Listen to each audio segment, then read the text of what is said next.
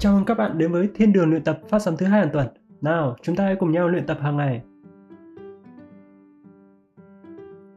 Áo dài Việt Nam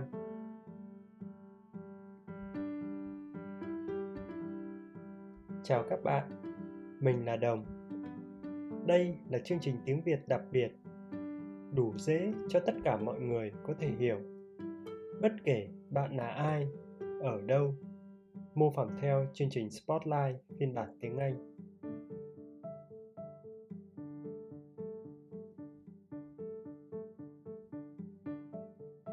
Vũ Ngọc Anh đứng trên sân khấu biểu diễn. Ánh sáng rực rỡ của sân khấu chiếu vào cô ấy. Hàng trăm người đang nhìn theo cô ấy. Cô đang mặc một trang phục truyền thống của Việt Nam, được gọi là áo dài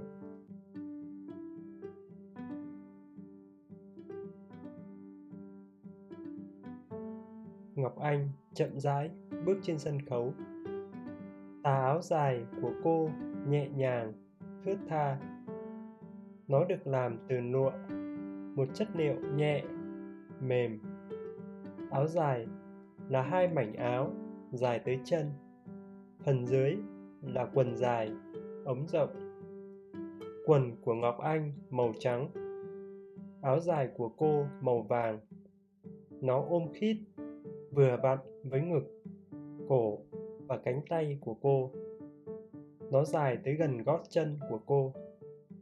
Áo được xẻ ở hai bên, từ eo của cô xuống gần mặt đất. Khi ngọc anh bước qua sàn sân khấu, cô ấy trông thật nhẹ nhàng, quyến rũ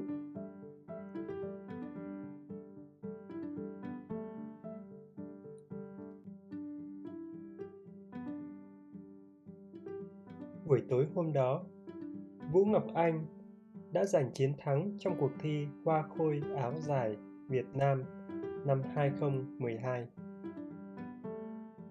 Các giám khảo cho rằng cô ấy đẹp nhất trong tà áo dài.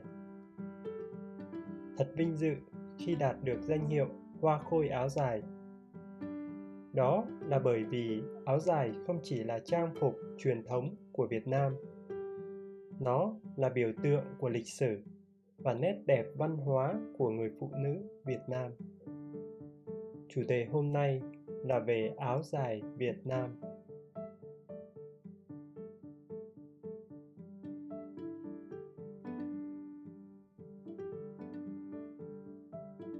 áo dài Việt Nam có từ rất lâu rồi. Các chuyên gia cho rằng áo dài đã tồn tại hàng trăm năm. Nó là một phần bản sắc Việt Nam. Qua thời gian, áo dài đã liên tục thay đổi kiểu dáng. Những thay đổi trong văn hóa, kinh tế cũng làm áo dài thay đổi theo.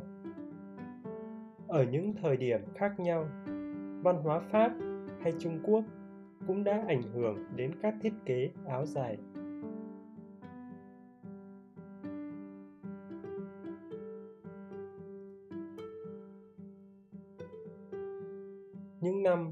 1930, một họa sĩ người đã thiết kế lại áo dài cách tân theo văn hóa phương Tây là Nguyễn Cát Tường.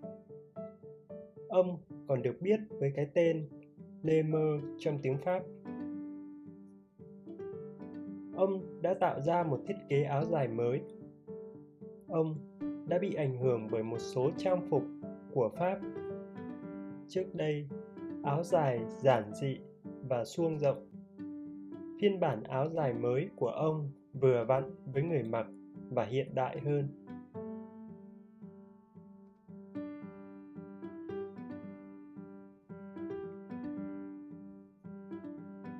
Kiểu áo dài hiện đại này đã trở nên rất phổ biến ở Việt Nam từ những năm 1960 đến năm 1975. Nhưng sau năm 1975, phụ nữ Việt Nam không thường xuyên mặc áo dài. Nền kinh tế sau chiến tranh của Việt Nam gặp khó khăn. Một chiếc áo dài đẹp là xa xỉ.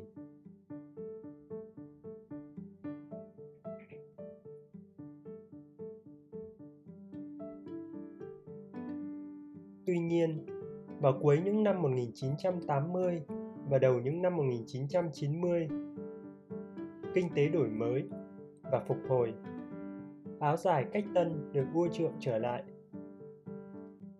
Năm 1989, một tờ báo của thành phố Hồ Chí Minh lần đầu tiên tổ chức cuộc thi Hoa Khôi áo dài.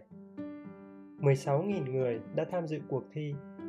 Đây là bước khởi đầu cho sự phổ biến của áo dài. Từ Hồ Chí Minh, các cuộc thi Hoa Khôi áo dài lan rộng khắp cả cộng đồng người Việt ở nước ngoài như California ở Hoa Kỳ, thành phố Toronto ở Canada là các quốc gia có số lượng lớn người Việt Nam nhập cư. Khi họ rời Việt Nam, họ đã mang theo những tà áo dài.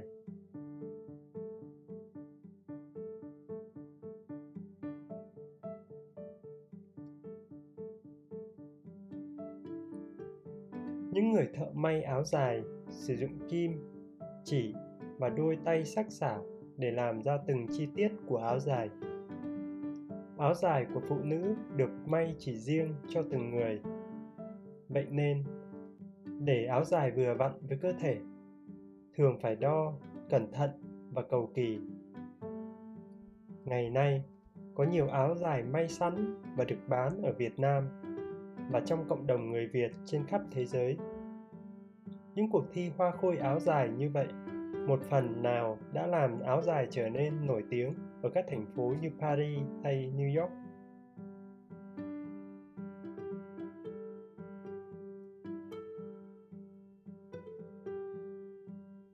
Hiện nay, ngay cả bây giờ, áo dài vẫn đang tiếp tục thay đổi và tiếp tục cách tân để phù hợp với xu hướng thời trang toàn cầu. Tuy nhiên, Việc mặc áo dài có một ý nghĩa đặc biệt. Kim Lai là một nhà văn người Mỹ gốc Việt. Trên trang web của mình, cô giải thích ý nghĩa của áo dài đối với cô khi còn nhỏ.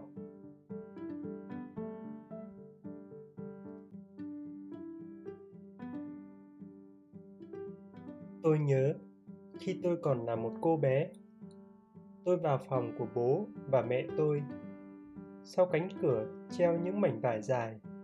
Tôi biết những mảnh vải đẹp này sẽ được làm thành áo dài. Tôi nhớ đã nhìn chằm chằm vào mẹ tôi khi mẹ mặc áo dài.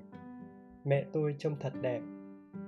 Tôi rất muốn lớn lên có một chiếc áo dài cho riêng mình.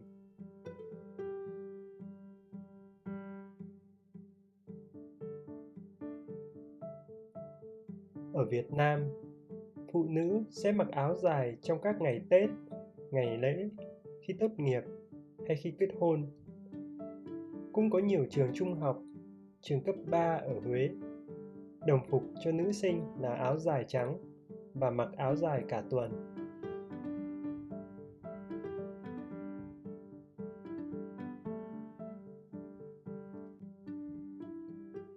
Phụ nữ mặc áo dài với nhiều màu sắc khác nhau Thông thường, phụ nữ trẻ thường mặc màu sáng và phụ nữ lớn tuổi mặc màu tối hơn. Mỗi màu sắc và kiểu dáng áo dài khác nhau thể hiện vẻ đẹp và tính cách của người mặc nó. Ví dụ, học sinh mặc áo dài trắng, điều này thể hiện sự trong sáng, ngây thơ và vẻ đẹp tươi trẻ.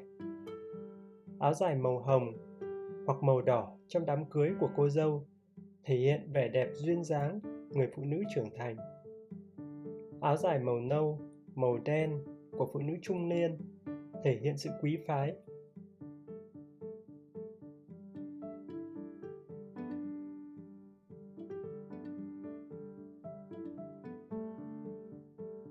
Áo dài vẫn sẽ tiếp tục được ưa chuộng tại Việt Nam.